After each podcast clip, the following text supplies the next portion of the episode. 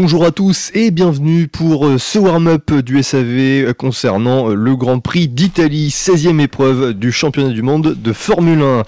Ce matin, euh, pour m'accompagner en ce 11 septembre, ils sont trois, McLovin, Shinji et Wiku. Bonjour messieurs. Bonjour tout le monde. Salut à tous.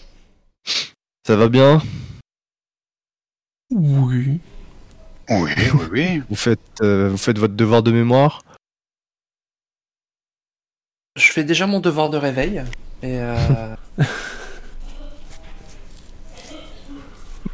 L'occasion de rappeler en ce 11 septembre, euh, donc évidemment triste date pour les États-Unis, que c'est- j'ai vu passer un tweet euh, hier que s'il y avait un- un- une partie d'échecs entre les États-Unis et, et l'Angleterre, eh bien les, les États-Unis, l'Angleterre jouerait sans sa reine et les États-Unis joueraient sans leur deux tours. Voilà. C'est pas de moi, mais je, je trouvais cet humour assez fin. Euh, on va passer, euh, avant l'analyse de ce début de week-end, aux actualités qui se sont déroulées depuis, euh, depuis dimanche, depuis d'ailleurs l'émission de, de lundi soir. Il n'y en a pas eu beaucoup évidemment, il y en a une principale, c'est la fin des négociations entre Porsche et Red Bull. Voilà, le partenariat entre les deux entités qui semblait quasiment acté euh, depuis le début de l'année, bien finalement a été officiellement euh, écarté. Donc, euh, alors les, voilà, les, on était un peu flou sur sur les sur les raisons. Qu'est-ce que vous pensez de cet accord avorté? Ah, Ce qui, est sur, ce qui est surprenant, effectivement, c'est que c'était allé euh, très très loin euh, dans, dans les négociations, puisque euh, on avait, euh, je crois que des, journalistes avaient, mis à jour des, documents au, Maroc euh, euh, qui concernaient les, euh, autorités de Enfin, par rapport au, règlement de, concurrence, parce que euh, le, rachat partiel de, Porsche, euh, de Red Bull par Porsche, euh, devait faire l'objet d'accords auprès de diverses entités, que ce soit en Europe ou au Maroc. Donc des documents avaient déjà été avaient déjà été émis, donc ça, montre que c'était allé très très très très loin. On pensait vraiment qu'on attendait euh, juste, euh, enfin qu'il manquait juste l'officialisation euh, officielle et que c'était vraiment sur des des petits détails de, de, de forme que qui- Ça, semblait même à plus avancé que Audi. Hein. Ab- Absolument, oui, oui, on, on était presque surpris que ce soit le l'annonce de Audi qui qui, qui tombe qui tombe en premier. Donc et, là on bah, finalement on apprend que bah, ça va pas se faire parce que les, deux parties ne, sont pas d'accord sur le sur les sur les termes de de ce qu'aurait dû être euh, cette association. hein. On, entend que euh, que Porsche voulait un un, un- certain contrôle opérationnel, également plus de 50% des, des, des des parts de ce qu'aurait été la nouvelle entité Red Bull Porsche. Inversement, Red Bull euh, souhaitait garder quand même un maximum de contrôle. Bon, tout ça, on, peut le comprendre, mais ça, c'est pas des points de détail qui se discutent au, dernier moment. On aurait, on peut supposer que si on est allé aussi loin dans les négociations, c'est que ces, grands, euh, les, grandes lignes de, l'accord étaient déjà définies depuis, euh, depuis plusieurs mois. Or, il apparaît que non. Alors, qu'est-ce que ça signifie Est-ce que ça veut dire qu'une des parties, au dernier moment, a finalement a décidé de, euh, de, de revoir un peu les, les, termes de, de l'association C'est ça qui est un petit peu, euh, qui est un petit peu étrange. Alors, de ce qu'on comprend, c'est plus Red Bull qu'a posé un lapin, euh, un, un lapin à Porsche en se disant au dernier moment, bof, non, finalement, on, y arrive très bien tout seul. Et alors, tout seul ou peut-être qu'ils ont un autre, un, un, autre plan sous le sous le coude, hein, parce qu'on on entend des rumeurs par rapport au fait que Honda, qui est pas totalement partie de la F1, pourrait totalement y, re- y revenir. Oui. Voilà, ça fait partie des, euh, ça, fait partie des, des, des suppositions. Et effectivement, pour, pour Red Bull, ça a plus de sens de, de renouer un, un plein accord avec Hon- Honda que de se lancer dans un, une nouvelle euh, association un, un peu incertaine avec Porsche. Donc voilà, il y y a beaucoup quand même de beaucoup de choses un petit peu un petit peu surprenantes dans, dans cet accord euh, qui a qui a capoté à la dernière minute. Ouais, ça s'est délité assez vite en plus parce qu'on a eu, enfin, je pense que c'était la semaine dernière où on avait des petits retours qui disaient ah c'est un peu bloqué, euh, ça avance plus trop. euh. et là, d'un, enfin, presque d'un, très rapidement en fait, on apprend qu'effectivement ça va pas du tout se faire. Souvenez-vous, on, on disait même qu'il aurait peut-être pu y avoir une annonce dès l'Autriche. Ouais, c'est ça. Bah, Ouais. apparemment, ils avaient prévu un document. Enfin, il y avait, il y avait dit, il y Ouais. a des gens. Et puis ça s'est pas fait parce que la Ah, non. réglementation elle a pas été validée à temps, mais ouais. Ouais, on pensait qu'une fois que le, Conseil mondial de la F1 s'était réuni, je crois que c'était fin juillet, pour en- entériner la nouvelle réglementation moteur, on pensait que là, vraiment, tous les obstacles étaient balayés et que, et que l'annonce tomberait très vite euh, là, à, à- à la rentrée, enfin, à l'issue de la pause estivale. Or, non.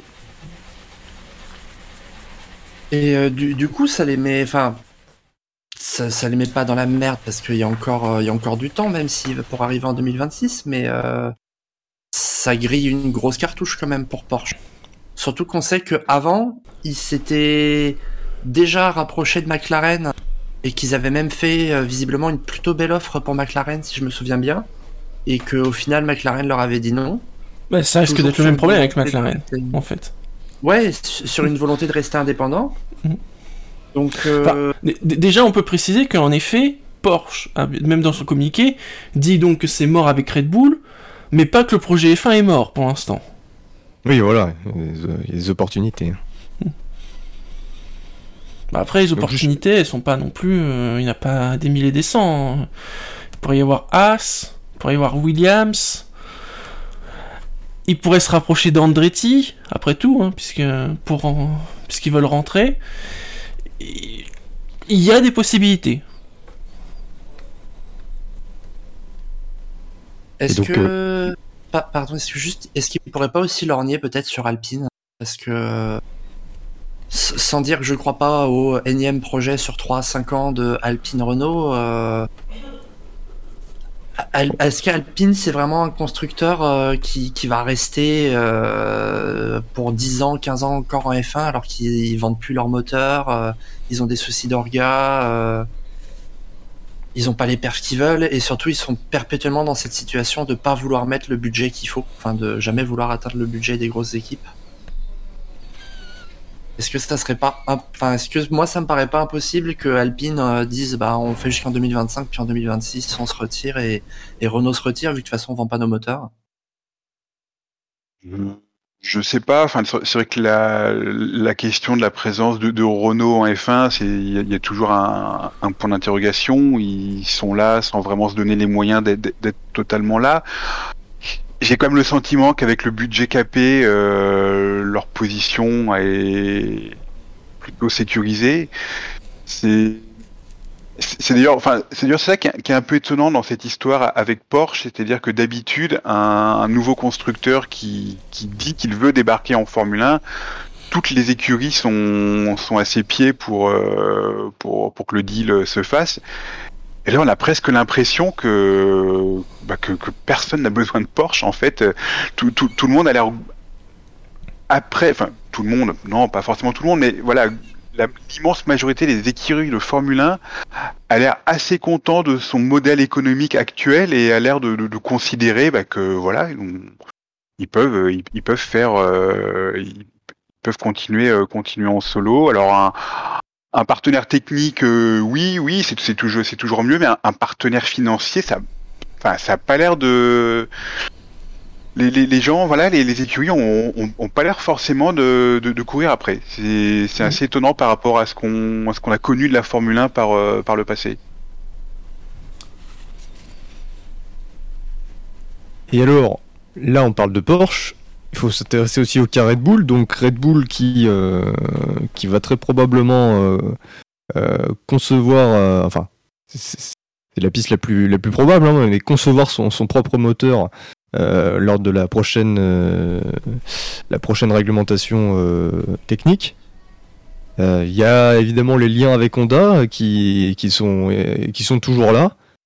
Qu'est-ce que vous pensez qui, qui peut se passer entre Red Bull et Honda? J'ai vu passer une news, euh, je crois que c'était hier ou avant-hier, disant que Honda ne fermait pas la porte à une collaboration euh, avec euh, Red Bull pour la partie euh, électrique du, du futur moteur. Euh, ce matin, j'ai encore vu passer une news euh, selon laquelle Helmut Marko allait prendre son avion pour le, le Japon très prochainement pour, pour discuter. Donc voilà, plus plus que jamais ce ce, départ de, Honda n'en est n'en est pas un et euh, et, et oui ça paraît ça paraît pas ça paraît pas absurde de d'imaginer que ça se poursuive au-delà de au-delà de la réglementation actuelle et qu'à partir de 2026 sous une forme ou une autre on ait toujours un partenariat entre Red Bull et Honda. Ouais, moi, il, me semble que à, à chaud de l'annonce de Porsche euh, qui, euh, qui annonçait arrêter les efforts avec Red Bull, euh, qu'il y avait eu effectivement une déclaration de Marco. Alors, euh, ça faisait un peu euh, un peu poker menteur où il disait Ah, il y a d'autres constructeurs qui sont venus vers nous même immédiatement après avoir vu l'annonce et euh, en- entre les lignes, on lui disait un peu que c'était peut-être Honda quoi, qui, qui était revenu en disant ah du coup ça se fait pas avec Porsche. Bah, ce qui serait logique pour Honda, parce que même si c'est euh, Red Bull Power, Powertrain, c'est c'est leur moteur dans la voiture. Donc, euh, ils se connaissent. C'était bien passé. Oui, s'était bien passé en plus. Mmh, à la, à la fois euh, sportivement et, et humainement, ce qui est pas ce qui, ce qui est pas évident parce que Red Bull c'est pas des c'est c'est pas des gens des gens faciles et puis on, Honda c'est aussi parfois une mentalité euh, une mentalité particulière donc c'était pas une union qui, qui allait de soi. Or ça ça a fonctionné, ça a très bien fonctionné. C'est un bon plan pour Red Bull. Tu fais venir Honda en 2026, en 2027 ils annoncent qu'ils partent et du coup t'es champion en 2028-2029. Rien d'autre à ajouter sur euh, l'affaire euh, Porsche Red Bull?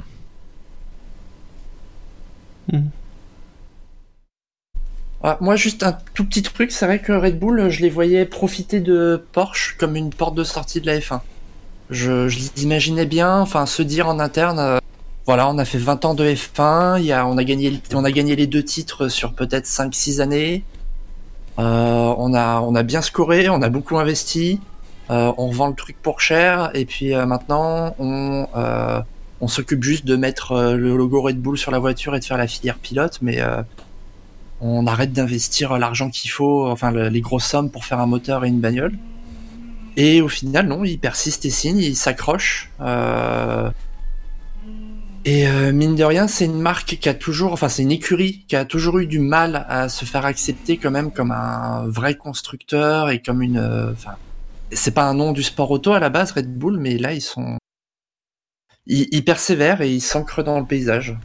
Bah rien qu'avec leur, euh, leur quadruple titre euh, entre 2010 et 2013, je pense que déjà euh, les mentalités avaient changé quoi. Les mentalités avaient changé, mais ça n'empêchait pas des personnes comme Hamilton ou le patron de Mercedes de dire c'est des vendeurs de canettes, quoi. Bah oui, mais par pure Mais, jalousie, enfin ils disaient ça parce qu'ils se faisaient taper et que ça leur faisait mal. De... Non, bien, sûr. Bien sûr, mais voilà, c'est. C'est une équipe assez clivante, on le voit, c'est pas. Enfin, c'est pas une équipe euh, comme la plupart des constructeurs qui, qui font des bagnoles ou qui ont une longue histoire dans la F1, mais mine de rien, là, ils sont en train de la construire. C'est depuis 2009, euh, c'est la, deuxième meilleure équipe derrière Mercedes. Euh, Oui, voilà, et- puis ils, de tiennent loin, tête quoi. à des titans. Et ils tiennent tête à des. Enfin, ils tiennent tête à Mercedes, quoi, et Ferrari. Enfin, c'est. bah, ils, ils- ils écrasent Ferrari depuis, euh, depuis 13 ans quoi. Enfin, il y, a- juste eu 2-3 saisons, ils étaient moins bons, mais sinon c'est meilleur. Donc euh, c'est une certaine entité. Euh, si, vous n'avez rien d'autre à dire, on va passer à, à un point transfert. Euh, donc le marché des transferts euh, pour 2023 qui, continue, alors avec pas mal de, rumeurs euh, parfois contradictoires. C'est vrai qu'il y y a ne serait-ce qu'une semaine, on pensait que Gasly était très bien placé pour aller chez Alpine en remplacement d'A- d'Alonso. Finalement, on a appris cette semaine que cette piste s'était un peu refroidie au profit d'une autre piste, celle de Jack Doohan, qui actuellement, je crois, quatrième euh, en F2, qui est débutant. Et qui, est protégé d'Alpine, donc euh, Alpine pourrait quand même essayer de placer un de ses, poulains. Euh, sachant que Gasly, euh, un, éventuel départ de Gasly euh, d'AlphaTauri euh, pourrait amener euh, Colton Herta sur les grilles. Euh, bah, Red Bull avait signalé que, si euh, Gasly partait, c'est uniquement euh, parce que ils, pourraient avoir Colton Herta. Donc s'ils ne peuvent pas avoir Colton Herta chez AlphaTauri, Gasly restera chez la structure italienne. Sauf que euh, pour avoir Colton Herta, donc qui, euh, qui est en IndyCar, eh bien c'est pas simple. Il doit avoir euh, un certain nombre de points sur sa super licence. Alors, je, vous- laisse expliquer un petit peu aux auditeurs les, les technicités. Bon, c'est pas très compliqué, mais euh, voilà, il y a cette histoire, de points sur la super licence, notamment qui dépend des, championnats. Et c'est vrai que l'IndyCar rapporte un peu moins de points que, la F2 et la F3. Donc, euh, est-ce que vous, vous pensez que euh, Colton Herta serait, euh, crédible à l'accès à la Formule 1, euh, même s'il avait tous les points sur sa super licence? C'est quand même un pilote d'IndyCar qui a gagné des victoires en IndyCar, donc en termes de niveau, oui, euh, c'est enfin pas déconnant de le voir en F1. Ouais, et ça serait intéressant de le voir aussi, euh, ne, serait-ce que pour réfléchir au barème de la super licence. Parce que, euh, pour, donc pour refaire un tout petit peu de contexte pour ceux qui, qui, connaissent pas ou qui sont pas au courant, la super licence c'est une espèce bah, de permis de conduire pour accéder à la F1. Et en fait, euh, il faut avoir un certain nombre de points pour pouvoir courir en F1. Donc en avoir c'est 40. voilà. Et euh, alors, si- ces 40 points, ils sont accumulés sur euh, les 3 ou 5 dernières années. euh, Alors, si sur, pas- je- sur les, les trois meilleures saisons des quatre dernières Ils sont- années. Les 4, voilà. Donc, les 3 meilleures saisons des 4 dernières années. Et euh, vous remportez des points, en fait, en fonction principalement de votre classement dans des championnats FIA ou reconnus par la FIA. Euh, typiquement, si vous êtes champion de Formule 2, vous marquez 40 points. Euh, donc vous avez droit de piloter en F1. Euh, Aujourd'hui, l'IndyCar, c'est la compétition avec le deuxième barème le plus avantageux, euh, puisqu'en premier on a la Formule 2 qui fait trois fois, enfin les trois premiers ont 40 points, puis ensuite c'est dégressif en 30, 20, 10, etc. Et l'IndyCar, euh, c'est le premier à 40 points, le deuxième à 30, le troisième à 20, et ensuite ça fait 10, 8, etc. C'est continu régressif. Donc en fait, selon, selon la FIA, euh, la Formule 2 a plus de valeur pour entrer en Formule 1. Donc d'un côté c'est logique parce que c'est la formule de promotion de, directe de, de la F1. De l'autre, c'est quand même dire que même si t'es deuxième en IndyCar, t'es pas sûr de pouvoir rouler en F1. Et euh, bah, il y, a, y a des avis assez divergents là-dessus. Euh, Il y a pas mal de gens qui aimeraient que le barème soit un peu plus proche de celui de Formule 2, voire équivalent pour l'IndyCar, parce que c'est quand même probablement, euh, en, en termes de niveau de grille, euh, de performance, de compétitivité, euh, la deuxième formule de monoplace, euh, qui est pas une formule de promotion en tout cas. Donc ça serait intéressant de voir parce que Colton Herta, il a 32 points sur sa super licence.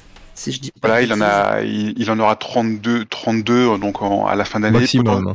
Voilà. Ouais. Non, potentiellement peut-être un peu plus parce que les, les tests qu'il effectue en Formule 1 lui rapportent aussi des points, mais très très peu. Ça, va- ça va pas changer C'est son. un point par essai libre, hein, donc euh, faut qu'il Voilà, fasse c'est beaucoup ça. d'essais libres. On pourra pas en faire plus de deux déjà, donc euh, voilà. Voilà, c'est ça. Donc ça, c'est pas ça qui va qui va changer son son sort. Alors euh, ouais, ouais, effectivement, il y a, un- il y a un souci avec le avec le barème qui est assez dur pour l'IndyCar, hein, comme euh, comme tu l'as rappelé, Wiku. Quand si t'es champion d'IndyCar, euh, c'est bon, tu l'as automatiquement. Par contre, derrière, c'est très vite euh, très vite dégressif. Euh, Colton Herta, il a pas eu des mauvais résultats hein, ces dernières années. Il a été troisième du championnat il y a, je crois que c'était il y a deux ans, cinquième l'an dernier. Donc c'est pas rien, mais c'est pas suffisant pour euh, pour avoir sa super licence via l'IndyCar, faut soit être titré, soit être, je crois, deux fois, euh, au moins deux fois sur trois en trois années dans les quatre premiers du championnat. Donc c'est vraiment, euh, la, barre est, est, très très haute.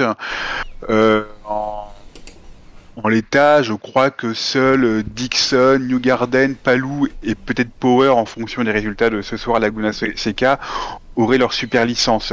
On, on- on voit que c'est quand même euh, très sévère, donc il y y, a, il y a peut-être quelque chose à effectivement à revoir de, de ce point de vue-là.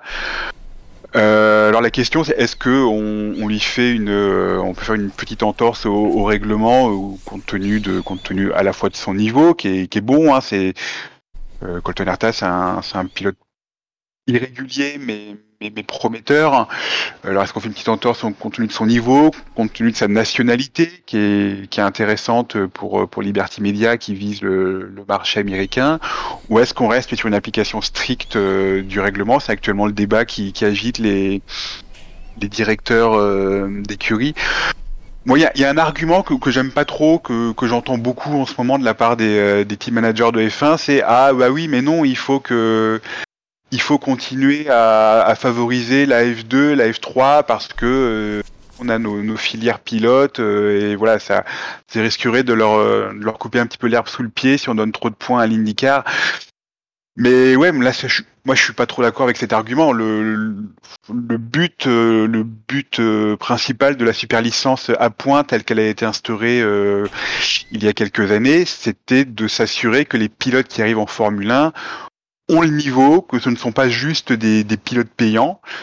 Euh, la finalité de cette super licence, ça a jamais été de, faire en sorte de, mettre, de favoriser les championnats FIA, de favoriser les, les, académies des, des, teams F1. Donc ça, c'est un, c'est un argument que, j'ai du mal à entendre. Enfin, le, le seul critère, à- le seul critère, ça devrait être est-ce que Colton Herta euh, a le niveau?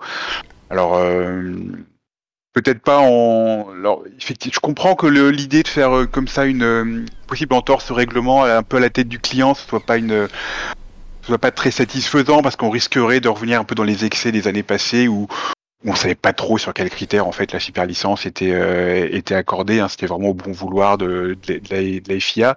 Pour autant, je pense qu'il y a quand même une vraie une vraie réflexion à mener sur le sur la manière dont les, barèmes sont faits euh, et que euh, il faudrait, euh, comme le, disait Wiku, vraiment revoir à, la hausse le, barème de, de l'IndyCar. Alors quand je dis à la hausse, c'est c'est vra- c'est vraiment les, places d'honneur qui, pour moi, ne n'accordent pas assez de points. C'est vraiment un championnat très très compétitif et être dans le dans le top 5 de, de l'IndyCar, c'est très très compliqué. Et on peut pas, on, on peut pas se permettre d'avoir comme ça des, des, des valeurs sûres de l'IndyCar de, depuis des années qui ne sont pas éligibles à la super licence. Ça n'a pas, ça a pas beaucoup de sens. Alors, tu, Ouais, tu pour, par- euh, Vas-y, vas-y. Pardon, juste, je, rajoute juste un tout petit truc sur ce que disait Mike Levin pour euh, pour être, pour pour rappeler hein, le l'IndyCar, euh, c'est effectivement un championnat qui est très serré.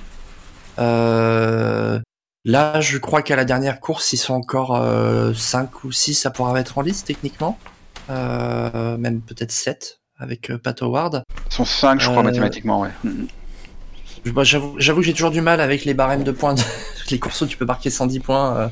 Mais euh, ouais, c'est un championnat très serré, c'est un championnat de 35 pilotes aussi hein, cette année. Donc euh, c'est c'est vrai que voir euh, le, le- les points qui dégringolent dès la deuxième place, c'est c'est un peu dur sur la super licence. Euh, c'est très pénalisant très vite dans ce championnat. Parce que si on, si on fait le calcul, un, un mec qui a, mettons un, un type qui est, qui est bon, qui arrive en, IndyCar, il fait, euh, il fait P5, P4, P3 sur 3 ans, bah, il a pas sa super licence. Donc Romain Grosjean, dont, Oui, est- on sait que c'est un pilote de F1 capable, vu qu'il il en a fait pendant une dizaine d'années, et qui est actuellement dans la même écurie que, que Colton Herta, c'est-à-dire euh, Andretti Autosport, une bonne écurie, mais un petit peu, euh, un, un peu en difficulté actuellement. Bah, Romain Grosjean, il est, je crois, 13e du championnat actuellement. Donc euh, ça, ça, ça montre à quel point c'est compliqué. Après, il est plus tout frais. hein. Et puis, il n'a pas encore l'expérience. euh, Ouais, non, il est, bah, il, il est plus, il est plus tout frais, mais ap- après, enfin, sur, le- sur le, le, barème est vraiment très sévère. Enfin, pour illustrer ça, vous pourrez regarder, il y a la page Wikipédia avec le, ta- le barème de la super licence. Il y a une comparaison que je trouve intéressante, c'était la comparaison avec le LMP1. Euh, le LMP1, on gagnait moins de points quand on est premier, on en gagne 30. On en gagne moins quand on est deuxième, 24 au lieu de 30. Mais par contre, euh, ensuite, la pente est beaucoup plus douce sur le LMP1, ce qui fait que si vous êtes euh, euh, troisième ou quatrième, cinquième, sixième, etc., vous gagnez plus de points en LMP1 qu'en IndyCar. Et c'est un, peu compliqué à entendre, je trouve. Sur- surtout dans un championnat LMP1 aujourd'hui où il n'y a pas tant de monde que ça, ce qui fait que vous avez un peu automatiquement des points. Et, alors, euh, bon alors, quand, on parle du niveau de l'IndyCar, euh, oui, il y a un certain niveau, c'est clair. Euh, même si évidemment, euh, par exemple, un ancien pilote de F1 qui va en IndyCar, bah, il doit quand même s'adapter euh, au style de conduite euh, propre à l'IndyCar. Tu, parlais, McLovin, tout à l'heure d'arrangement que pourrait faire la FIA. Il y a, une dérogation qui, existe hein, pour un pilote qui, dispose de moins de 40 points, mais de plus de 30 points, donc ce qui pourrait être le cas de, de Colton Herta. Euh, mais la dérogation, euh, elle serait accordée si, euh, enfin, à la seule appréciation de la FIA, en cas de circonstances indépendantes de, sa, de sa volonté, enfin de la volonté du pilote, ou en raison de force majeure.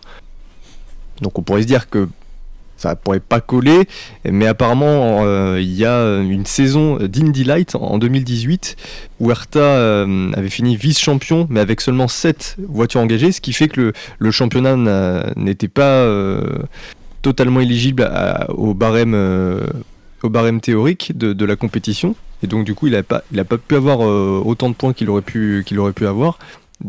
Et donc la FIA pourrait considérer que malgré tout, euh, ce résultat pourrait être plus, euh, euh, plus crédible et, et, faire le nécessaire pour que. Enfin, ça peut être considéré comme un cas de force majeure, quoi. Oui, oui, ça peut être, enfin, ce serait, ça, resterait assez un peu tiré par les cheveux de considérer que c'est un- un cas de force majeure de, de participer à un championnat où il y a que, où il y a que 8 ou 9 en, engagés, mais oui, c'est pas- Oui, parce que potentiellement, une, potentiellement une piste explorée par la FIA, ouais. ces dérogations, elles ont été mises en place pour le Covid. hein. Donc si c'est 2018 déjà, euh, Oui, donc Voilà. c'est mort. Parce que l'I- l'I- l'Indy Light, c'est un championnat qui depuis toujours a, a des plateaux euh, très très très faibles euh, quantitativement en tout cas. C'est c'est vraiment, c'est vraiment pas lié au Covid. Ça lui ferait 43 points euh, si on compte euh, sa saison d'Indy. Ah non, pardon, ça lui ferait 40, 40 points. bah, Et qu'il est arrivé deuxième, ça lui ferait 12. On- Donc là, pour, pour en revenir au, donc au, au, la, la tendance du moment, ce serait à une, à une inflexibilité de, de la FIA, donc il ne lui accorderait pas la, la super licence. Et, donc, euh, et donc euh, qui conserverait euh, Pierre Gasly et Alpine donc contraint de, trouver une autre solution. Et donc, comme tu le disais, Bilo, le nom qui a un petit peu émergé ces, derniers jours, c'est celui de, Jack, euh, de Jack Doohan, qui est le, qui est le fils hein, du, de, de Mick Doohan, qui est la légende euh, des grands prix moto des, euh, des années 90. hein. il a été est multiple, multiple champion du 4 monde. ou 5 fois, je crois. Ouais. Et euh, bon, bah, euh, Jack Doohan, il, il fait une belle saison hein, de, de, Formule 2. hein. Il est, il est rookie. euh, il, a remporté, je crois, une, ou deux courses cette saison. Il est, comme tu disais, je crois quatrième au, au championnat. Bon, ensuite, di- difficile de, de dire ce que, ce que ça vaut vraiment. hein. Le, le, plateau de Formule 2 cette année était euh, à la fois très homogène, mais pas très très emballant. Voilà, j'ai un petit peu du mal à, être totalement convaincu par, euh, par Jack Doohan en l'état. Puis on, parle quand même d'un volant pour remplacer Alonso euh, dans ce qui est actuellement la quatrième meilleure écurie du, plateau. Donc c'est c'est pas rien. hein. Il faut on peut quand même es- espérer un, recrutement avec un peu plus de un, peu- plus de gueule, quoi, un peu plus de qui offre plus de certitude.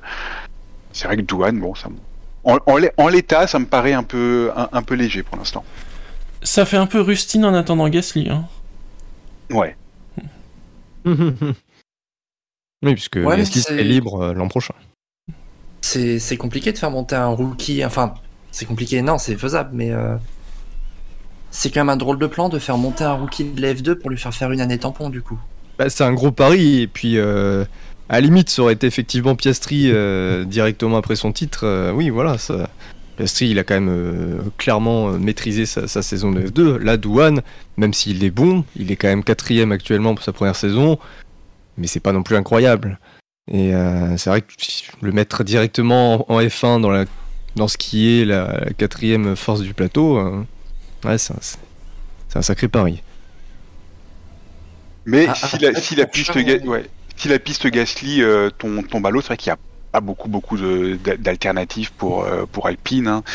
On parle de Ricardo, mais là il sort de deux années tellement catastrophiques avec euh, McLaren qu'on ne sait pas trop quoi en penser. Euh, on parle de Mick Schumacher qui, qui, progresse, mais qui n'est pas non plus totalement convaincant. Voilà, ça fait. De toute façon, ce sera un petit peu le, choix le, le moins pire hein, pour Alpine. C'est ça, qui est- ça qui est triste à dire. Euh, Ricciardo, c'est quand même un peu. Pardon. Moi, je suis un peu surpris sur le fait que Ricciardo, on... il semble vraiment pas du tout considéré par Alpine, en fait. S'ils s'y réfléchissent vraiment à mettre euh, douane. Parce que. euh, ça avait été évoqué, Ricciardo contre Pierre Gasly. Ricciardo a un meilleur pédigré, mais Gasly est plus jeune. Et a quand même montré des choses sympas. Donc, ça se tient de, de prendre Gasly plutôt que de Ricciardo. Mais si Gasly n'est pas accessible, ça, enfin, ça m'étonne quand même un peu qu'il considère pas Ricciardo. Ouais, C'est-à-dire que la fin de saison, là, actuellement, de Ricciardo, ça incite pas à l'optimisme non plus. Donc, euh... Bah, c'est deux saisons là qui. ouais, ouais. Deux dernières saisons, cla- clairement. Et puis effectivement, ça, la dynamique euh, n'est même pas positive. Donc, euh, et même si on se dit que ça, ça pourrait être à cause de la voiture, qu'il a du mal à s'adapter, machin, bon, euh, il aurait normalement dû bénéficier de la nouvelle réglementation pour que tout soit remis à zéro et qu'il il puisse euh, challenger Norris. Ça, c'est pas du tout le cas. Je, pense que c'est le coéquipier, euh, le pilote du plateau qui se fait le plus dominer par son équipier à part Latifi. Donc voilà, même, ça, on se dit, est-ce que vraiment s'il retournait chez, chez une structure d'Enstone, il, retrouverait du peps? Ça, c'est pas sûr, parce qu'en plus, mentalement, il- c'est- plus, le- même Ricardo qu'il y a, deux ans, du coup. hein, donc, euh, plus la même confiance. Donc ça aussi, ça joue. Euh, Alpine, ils savent que euh, s'ils ont Ricardo, ce sera clairement... C'est très probable que ce ne soit pas le même Ricardo qu'en 2020. Donc à, voir. Messieurs, on va passer au, week-end du Grand Prix d'Italie. On a beaucoup, beaucoup parlé de, des actus, mais il y a quand même un- une course euh, cet après-midi. Donc le Grand Prix d'Italie, comme d'habitude, les essais libres. Est-ce que vous souhaitez revenir sur euh, un fait en particulier? Alors, on peut dire que les, les Euh, Ferrari de sont meilleurs que prévu. Est-ce qu'elles sont moins belles que prévu Non, meilleurs que prévu. Ah, moins belle. Euh, oui, un peu aussi. Je sur, l'esthétique, moi, je ça aurait pu être mieux, je pense, au niveau de la de, de, de la prise d'air, là, le, le- le- la décalco jaune qu'ils ont mise, ils auraient pu la faire un peu plus grande. Non, c'est vraiment le moi, j'aime capomoteur bien qui merde de tout. Moi, je sur le reste, je- moi, j'aime bien les touches de jaune, j'aime beaucoup l'aileron arrière. Ouais, pareil, oui. il, est, il est- il est ma- il est magnifique. Je- J'aimerais bien qu'ils le gardent toute l'année. Et, euh, et le pit crew en jaune, euh, mine de rien, c'est sympa, je trouve. Parce que du coup, ça fait le rouge-jaune du logo Ferrari quand tu regardes. Enfin, ça fait le rouge-noir-jaune du logo Ferrari quand tu regardes euh, les stands.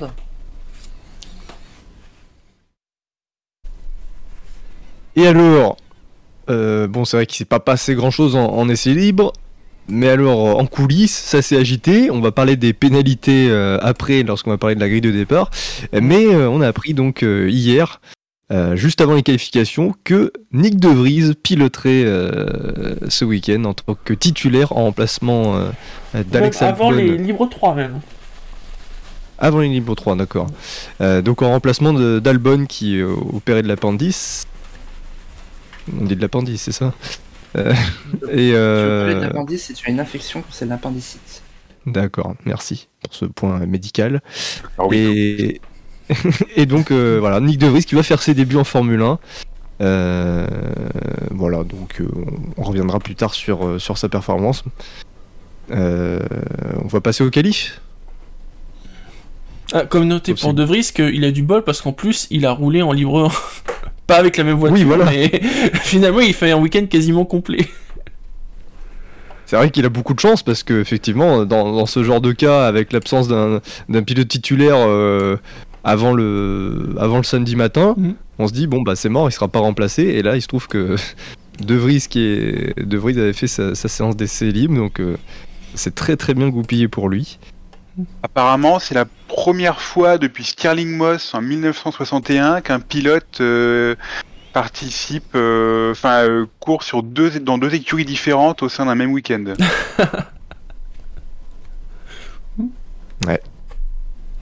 Donc il y a la question d'adaptation aussi, hein, passer d'une voiture à l'autre, euh, c'est pas pas évident. Les qualifications. Alors des qualifications où effe- il y a quand même 9 pilotes sur 20, sur 20 qui, qui se savaient pénalisés, mais comme il y avait justement énormément de pilotes pénalisés, et dont certains pénalisés seulement de, de 5 places, les qualifications étaient quand même assez importantes pour déterminer la, la grille de départ. En Q1, euh, donc les 5 éliminés sont Mick Schumacher 20e, Schumacher qui, qui n'a quasiment pas roulé du week-end, Magnussen 19e, les deux Aston 17e et 18e, Vettel devant Stroll, et Nicolas Latifi qui a fait une de ses meilleures qualifs euh, euh, en carrière, 16e, mais C'est dommage. do- dominé, battu par son, son équipier qui revenait tout juste du McDo. Euh, Qu'est-ce que vous voulez euh, dire sur cette Q1 Bah, déjà les As, alors on parlait des Ferrari qui allaient mieux que ce qu'on attendait. Euh, par contre, les As c'était un désastre. Elles étaient nulle part. Et les Aston, les Aston aussi, enfin les, les As surtout, mais les Aston aussi, les, enfin qui de toute façon monopolisent les quatre dernières places en qualif, si je dis pas de bêtises. Ouais, c'est ça. Oui, Bah, Latifi est devant, donc euh, c'est dire. Mais euh, ouais, c'est As, ça allait pas du tout. Mais à ce pas non plus, hein, ça n'allait pas. C'est pas euh, le type de circuit qui leur convienne. Ouais, ici, ici attendez, j'ai l'impression. Et euh, Aston, ça a pas roulé non plus. On a eu le droit à Il Famoso, euh, oh non, c'est pas possible, de, de Vettel. Qui, qui semble pas avoir intégré qu'il était dans une Aston Martin, le pauvre. Et, euh, et bah, Latifi, le, enfin, le désastre. Enfin, c'est. La claque, quoi. C'est c'est pas pour beaucoup, passage en Q2, mais. Euh, Oui, parce qu'il y a un temps qui a été éliminé, quoi. Un temps de De Vries qui a été, euh, qui a été éliminé. Alors, euh, il a coupé les limites, donc euh, ça c'est normal, mais dans les faits, euh, son- le- l'écart entre les deux est un petit peu plus grand. Ouais, je puis, pense- enfin, ouais. Oui, je pense pas qu'il ait gagné trop 4 dixièmes en mettant juste la roue euh, 10 cm au- au-delà de la ligne blanche, donc, euh, Voilà. donc ouais, ouais, ça, ça fait mal. Ouais, puis ça fait que les, enfin le, le, le- les, les, tous les tours de Latifi sont derrière le tour de Nick De Vries qu'il a conservé. Et puis, enfin, ouais, Nick De Vries il débarque, il était même pas dans la bonne voiture euh, la veille. Et euh, Nick De Vries en plus, c'est pas, c'est pas un mauvais pilote, mais euh, c'est pas, enfin c'est pas, c'est pas comme si on avait mis Oscar Piastri dans la voiture, quoi, qui est un type qu'on attend comme étant un, futur champion, qui est, très prometteur c'est une grosse grosse claque pour Latifi et je c'est triste pour lui mais ça ça doit avoir scellé son sort chez Williams si ça l'avait c'était pas déjà le cas Oui, parce que voilà, là c'est clairement un- débutant, il a fait une ou deux séances d'essai euh, il sort d'une d'une autre voiture euh, la veille. Non, non, il n'y a, y a- y a pas photo, c'est c'est pas normal en fait. Non, un duo puis Albon De Vries dans l'an prochain, ça, serait, ça pourrait être sympa pour Williams. c'est c'est c'est un débutant mais c'est pas un débutant qui est euh, qui sort de la lutte pour le titre en Formule 2 là Oui, oui, en plus donc euh, c'est un débutant qui se tourne les pouces euh, dans le garage Mercedes. oui. on a beaucoup vu dans les peut- on peut en parler un petit peu. hein, C'est un pilote qu'on, dont, on parle beaucoup hein, depuis, un an parce que bah, il, a, un très gros palmarès. hein, il est champion de Formule 2, il est champion de Formule E. Euh, Pour autant, c'est vrai que c'est- pas, il, il a pas un profil forcément très très enthousiasmant parce que bah il y a champion de Formule 2, champion de Formule 2. Il y a, il les mecs comme, euh, comme Piastri qui sont champions à 20 ans dès leur première saison en gagnant tout. Et puis De Vries, bah, c'est un, profil un peu plus laborieux. Il faut, faut rappeler qu'il débute en Formule 1, il a, 25, il a 27 ans. C'est, quelqu'un qui a quand même pas mal, euh, lambiné en, carrière. Hein, dans, tous les championnats où il est passé, il est quand même resté un certain temps. Il a fait euh, plusieurs années en F3, plusieurs années en, Formule Renault 3.5, plusieurs années en Formule 2. C'est c'est c'est un type qui a de la bouteille. C'est d'une certaine manière, ça, ça lui apporte une, euh, un- je pense, pas mal de. C'est voilà, il a, du bagage et, je pense que comme ça, sauter d'une voiture à un autre, c'est pas quelque chose qui lui fait peur parce que il a, voilà, il, a les armes pour pour gérer ça mais c'est pas voilà c'est pas une pointe de vitesse exceptionnelle c'est pas c'est pas un champion du monde en, en puissance donc c'est sympa de le voir débuter en Formule 1 j'ai rien contre le fait qu'il soit en Formule 1 chez Williams l'an prochain potentiellement parce qu'il n'y a pas non plus d'autres noms extraordinaires qui émergent. Mais voilà c'est quelque chose qu'il faut garder à l'esprit. De Vries euh, c'est pas c'est pas Piastri effectivement.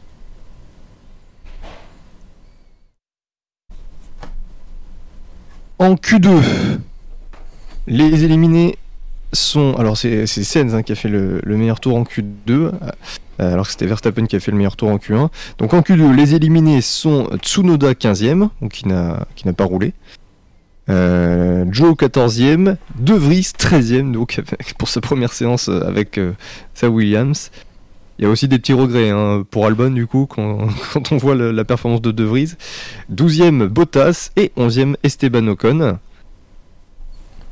Donc De Vries on en a parlé.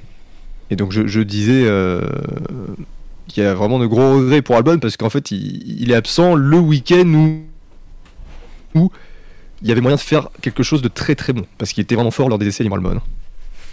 Ouais, il était, il était là dans les essais libres. Là, enfin, déjà De Vries lui-même peut avoir des regrets parce que sur son dernier tour lancé, il part à la faute. Et euh... alors j'ai plus les micro-secteurs en tête, donc je peux pas dire s'il était bien placé pour entrer dans le top 10, mais son tour semblait mieux parti que le premier, donc euh, il y avait peut-être une chance de grappiller un peu plus. Et effectivement, on, peut se dire qu'Albon, il aurait fait au moins ça et probablement mieux et qu'ils auraient peut-être pu faire la strat Williams de dire on part dans le top 10, on retire tous les ailerons sur la voiture, on roule à 450 km à l'heure en ligne droite et, euh, on, prie pour, euh, pour rester devant. Mais euh, ouais, lui, lui il va avoir des regrets. Genre, euh, c'était. C'était pas le jour pour tomber malade. On passe à la Q3. Euh, bah, juste petite, allez, petite déception pour euh, Ocon qui passe pas en Q3. Je, je pense. Euh... Ouais, il s'est raté hein, sur son dernier ouais, il s'est tour. raté. Les, les deux McLaren, par contre, qui sont euh, devant les, les Alpines. Alors, c'est vrai que l'écart est faible avec Alonso, mais euh, on s'attendait, au vu de, de Spa, que les McLaren soient derrière les Alpines. C'est vrai. Ah, petit truc aussi, du coup, au jeu des pén- on, on parle des positions avant le jeu des pénalités là ou pas? Parce que de, de Vries, du coup, il part euh, P8 demain. Si je Ah dis oui, non, après, ouais, on verra sur grille, oui, oui. Oui, il, part, euh, bah oui, beaucoup mieux, parce qu'il avait pas de pénalité, forcément, donc il va gagner, il a gagné beaucoup de place. J'y crois pas, mais il y a une petite chance que De Vries réussisse à marquer un point. qui mettrait pense la aussi. Latifi de nouveau 21ème au classement. Oui, parce que Latifi, il avait réussi à passer Hülkenberg euh, au Grand Prix de. Je sais plus quel Grand Prix, oh, le Grande-Bretagne. Oui, il lui a fallu 10 courses, je crois. Pour... Et euh, Mais moi aussi, je pense que de Vries, il y a moyen parce que quelque chose me dit que la course va être animée. Euh, Donc voilà, on passe à la Q3. Et en Q3, donc, euh, dans l'ordre inverse, donc dixième Alonso, qui n'a qui n'a pas de tour chrono enregistré puisque son, chrono, son dernier chrono a été annulé. Euh, Gasly 9ème. 7ème et 8ème, les deux McLaren, Norris devant Ricardo. 5ème et 6ème, les deux Mercedes, Hamilton devant Russell. 4ème Perez, troisième Sainz, deuxième Verstappen, et donc la pole position euh, amplement ri- méritée de Charles Leclerc, puisque euh, euh, il n'a pas eu besoin de des pénalités pour, euh, pour se retrouver en, en pole euh, aujourd'hui. Charles Leclerc en pole. Il y a eu un énorme, une énorme discussion, pour ceux qui, ont regardé sur Canal, une énorme discussion sur la stratégie adoptée pour, par Ferrari. Est-ce que, parce que c'est vrai qu'on aurait pu s'attendre à ce que Sainz offre l'aspiration à Leclerc pour lui permettre de faire le, le meilleur temps possible. Et non. En même temps, euh, voilà, non, ils l'ont pas fait, mais en même temps, messieurs, en sachant que les deux Red Bull et, et Sainz seraient pénalisés, est-ce que véritablement ça, ça valait le coup de, de favoriser à ce, à ce point Leclerc? Ah, je pense que c'est ça. J'ai pas hein. trop compris la polémique, quoi. En fait, il se dit, les, les- les commentaires de Canal, ils ont dit que Verstappen, il pouvait partir plus loin sur la grille s'il était euh, troisième ou quatrième euh, sur, sur la séance. Parce que c'est vrai que si, Verstappen fait le meilleur temps, avait fait le meilleur temps hier, bah, il, serait, il serait parti sixième. Là, il part, euh, il part septième, si je, si je dis pas de bêtises. Donc euh, voilà. Et puis l'autre l'autre fait aussi, c'est de se dire, il faut que il faut que Sainz soit derrière Verstappen parce que si Sainz est devant Verstappen, comme Sainz va être pénalisé plus lourdement, ça va faire gagner une place à Verstappen au moment de l'application des pénalités. Voilà, c'était ça aussi l'histoire. Je sais pas si vous avez bien compris. Si, si, si. Très bien. Je- euh, Le fait que, vu que Sainz repart en fond de grille, je crois pas que ça change grand chose pour Verstappen ici. Non, mais parce que, parce que si, si Sainz avait été devant Verstappen, euh, alors après, je sais pas quoi- dans quel ordre ils, ils auraient appliqué les pénalités, mais euh, il y avait possibilité que Verstappen gagne, euh, gagne une place. Alors que, alors que s'il était, euh, si Sainz était derrière, Mais il si- derrière. S'il est derrière, il gagne aussi une place. Enfin, je. Je, je, enfin, je, Non, parce que Verstappen, il avait que 5 places de pénalité. Hein. Non, je, Ver- je vais pas. Attention. Oui, voilà. Parce que si, si Verstappen, par exemple, Verstappen fait le troisième temps avec Sainz devant lui, il perd. Donc Verstappen prend 5 places, mais augmente de 1 parce que Sainz, qui était devant lui, part, euh, part du fond de grille. Mais si euh, Verstappen avait fait le troisième temps euh, avec Sainz derrière lui, bah, il, aurait, il serait parti huitième et pas septième. C'est ce que j'ai compris, hein, mais c'est vrai que c'était un peu fouille du côté de, de Canal. Enfin, qui voulait. Moi, pour moi, les positions des pénalités sont calculées dans l'ordre du premier au dernier, mais elles ne sont appliquées qu'une fois que toutes les pénalités ont été calculées. Hmm. Pour, pour moi, si tu pars, euh, si tu pars, si t'es P2, enfin c'est le nouveau dispositif, si t'es P2 et que t'as 5 places de pénalité, tu pars P7. Voilà. Mais voilà, peu importe les pénalités qu'ont les autres, on- ils essayent de. Ils essaient de pénaliser euh, de- de- du nombre de places et quoi. Enfin, par exemple, Perez, euh, on y reviendra, Perez il se qualifie 4, il devrait être 14, mais il va être 13. Donc, euh, c'est pas. Bon, je crois que chez Ferrari, ils sont juste pas pris la tête. hein. Ils se sont dit, il y a 90% de Oui, chances voilà. que Leclerc et la pole, euh, on va pas s'embêter à, à faire les aspis, quoi. Mais j'ai eu l'impression que Canal euh, essayait vraiment de monter la sauce pour euh, tacler Ferrari. Alors c'est vrai que Ferrari a beaucoup de choses à se reprocher ces derniers temps, mais ils essayaient un petit peu de d'envenimer la chose hein, entre. Bah, après, euh, entre quand t'as Sens qui, euh, après la cave, dit oui, j'ai pas eu l'aspiration, tu dis ouais, mais attends, de toute façon, t'as ta pénalité et tout, bon. Mais oui, Ca- Canal en a rajouté après parce que ah regardez ils font pas le petit tour d'honneur ensemble et puis là au moment des interviews ah regardez ils ont pas checké, y a, c'est clair. il y a- il y a pas eu de clin d'œil, ouais bon, on n'est pas obligé de, de- de décortiquer le moindre le moindre regard, le moindre petit geste euh, pour essayer d'inventer des, euh, des, des rivalités, des polémiques. Bon. Ah mais ça c'est ça c'est les médias. Enfin c'est certains médias ça. hein. Ça, dès qu'il y a un petit truc, dès qu'il y a dès qu'il y a une non action dans le dans le dans la posture verbale ou gestuelle, alors ça ça y est. Mhm. c'est- Oh là là, il- c'est très froid entre eux, c'est la fin. Voilà voilà. Mais fi- juste fi- pour- ouais. pour- Non mais va- vas-y pour- Ouais, juste pour revenir sur les pénalités, le, fait que Perez parte P13 ou P14, c'est juste parce que tout le monde derrière a des pénalités. Il y a- Enfin, il n'y a plus personne pour compléter la grille, en fait. Oui, non, mais ça. Ver- Verstappen, on reviendra P7, sur les il aurait pénalités. fallu qu'il y ait 30, 13 personnes quoi, qui soient pénalisées pour, euh, pour que ça change quelque chose.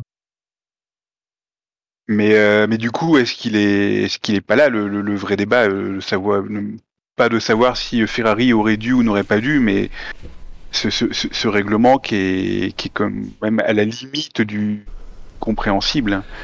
Même la FIA a eu du mal hein, à publier la grille officielle. Hein. La FIA avait du mal. Je voyais des, des- des pilotes qui tweetaient après les qualifs. Mais écoutez, Oui. j'aimerais bien vous dire à, à quelle, quelle position je pars sur la grille, mais j'en sais, j'en sais foutre rien. Euh, bon, c'est, un, voilà, c'est un petit, c'est un petit peu gênant, je trouve. Et on va donc aborder la, la grille de départ. À moins que vous vouliez revenir donner. finalement sur la, sur la performance de, de Ferrari qui, qui, qui fait la pole à la régulière, Mhm. euh, alors qu'on aurait pensé que les Red Bull auraient été plus fortes, même s'il se dit que Red enfin, pas qu'il se dit, c'est que Red Bull a confirmé qu'ils ont vraiment travaillé pour avoir plus d'appui en vue de la course. Euh, voilà, est-ce que vous voulez rajouter quelque chose sur la, performance avant qu'on aborde la, grille et les pénalités? J'ai cru comprendre que Ferrari, suite à plusieurs pépins moteurs en début d'année, avait eu tendance un peu à réduire la puissance pour limiter les risques. Mais que là, pour Monza, euh, la prise de risque, à nouveau, euh, à nouveau, elle est là. Donc, euh, performance, oui, mais au tour. quoi. performance, oui, mais bon, peut-être un petit barbecue euh, plus, plus tard, euh, plus tard dans Petit le barbecue au Lesmo? Ouais, ça, ça sent quand même vraiment le baroud d'honneur pour Ferrari là. Ouais, ils vont se retirer de la F1, tu penses? Non, mais faire le deuil de la saison quoi. Euh, Mm. Ah bah ils vont, ils pas, vont nous refaire le coup, ils- voilà, s'ils gagnent, c'est limite, la saison est sauvée, et puis voilà. Putain, quelle tristesse. C'est un peu comme le PSG-OM, hein, c'est pour le pour le club qui fait une très mauvaise saison, euh, battre euh, battre le grand rival, ça sauve la saison. Voilà, peut-être que pour Ferrari, gagner à Monza, ça va ça va sauver la saison. Moi, je, moi, entre nous, j'ai un peu peur que ça serve à, enfin, si jamais Ferrari arrive à la gagner demain, que ça serve à Binotto pour défendre euh, toute sa politique, sa stratégie, Neki Rueda et dire non, vous voyez, ça peut marcher, on change rien l'année prochaine. Ouais, non, mais c'est ça. Et Binotto, Je- il m'insupporte de plus en plus euh, dans sa communication. Avant, je l'aimais bien, mais là, euh, Il a l'air sympa avec sa bouille et ses lunettes, mais en fait, euh, il est dans le déni, quoi. Ou il est, il est dans la mauvaise foi, surtout. C'est, je pense qu'il sait très bien que ça va pas, mais il essaye de nous prendre pour des cons, quoi. Ah bah après, il te regarde droit dans les yeux en disant non, non, c'est un problème de performance, pas de stratégie. Ok, si tu veux. On n'a pas vu la même chose, mais bon.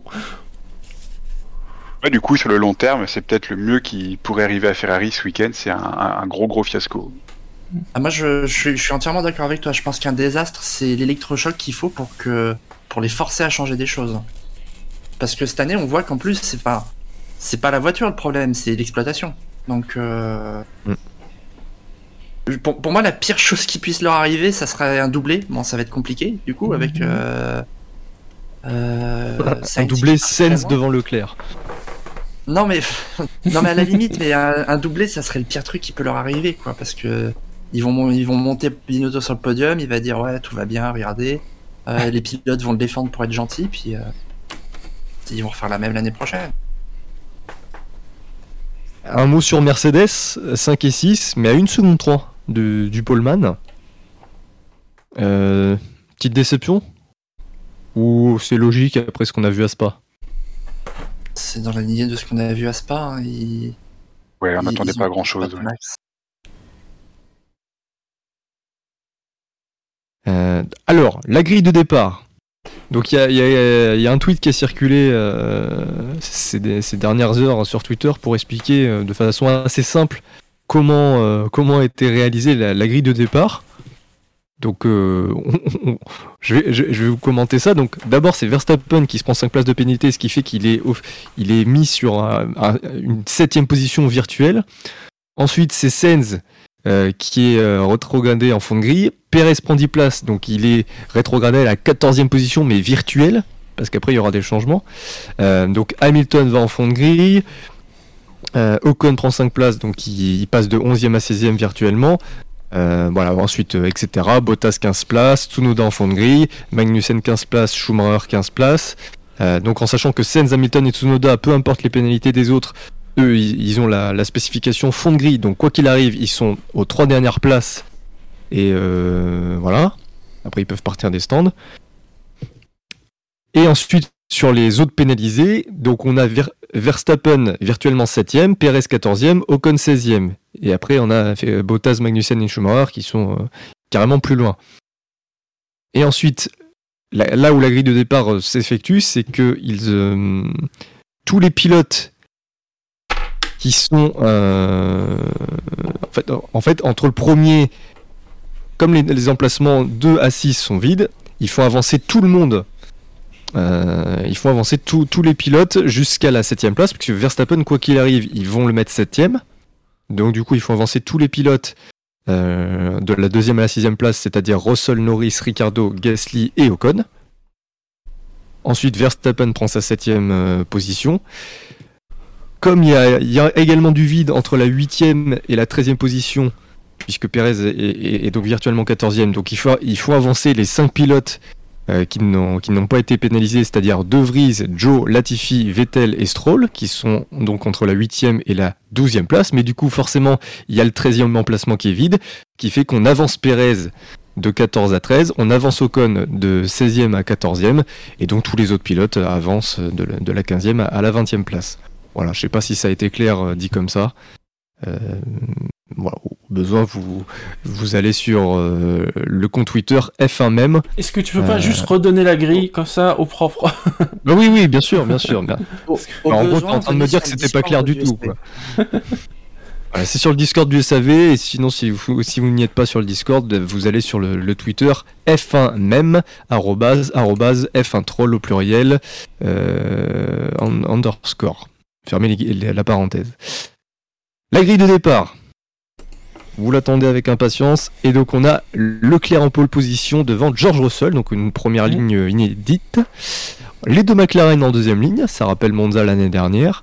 Gasly cinquième, Alonso sixième, Verstappen septième, devant De Vries donc qui partira huitième pour son premier Grand Prix, Joe neuvième, Latifi dixième, les deux, Williams dans le top 10, les deux Aston 11 et 12, Perez 13e, Ocon 14e, Bottas 15e devant les deux As de Magnussen et Schumacher. Et après, euh, il semblerait que ce soit Carlos Sainz 18e devant Hamilton et Tsunoda, puisque là on prend en compte euh, la position entre les trois pilotes après les qualifications. Donc Sainz avait fait un meilleur chrono qu'Hamilton devant Tsunoda. Voilà, ça c'est la grille. Messieurs, un- on termine. Ouais, une grille qui promet euh, du spectacle. Mm. On, va- on verra si les dépassements sont plus aisés euh, que l'année dernière, parce que l'année dernière, ils n'étaient pas aussi évidents. On termine par le chapitre pronostic. Mm. Qu'est-ce que vous voyez pour la course euh, et quel, quel est le, le podium que vous pronostiquez?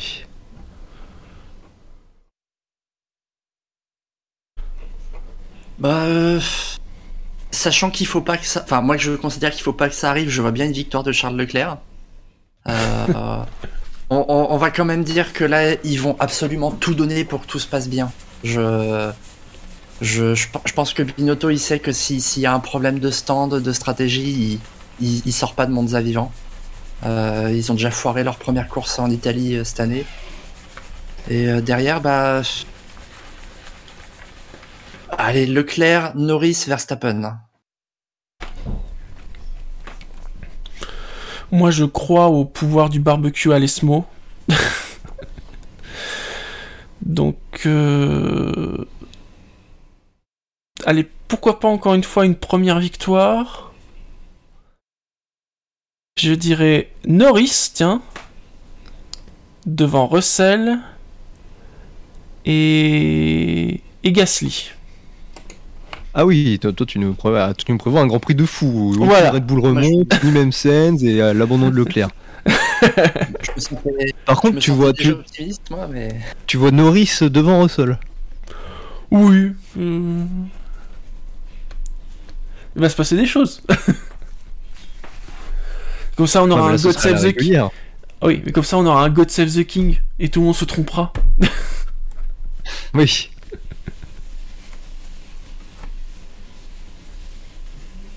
Euh, McLovin?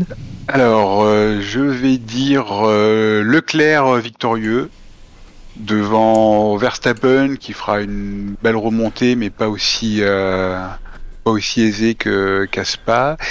Et troisième, euh, Daniel Ricciardo, le, Grand Prix de la Rédemption, comme l'an dernier.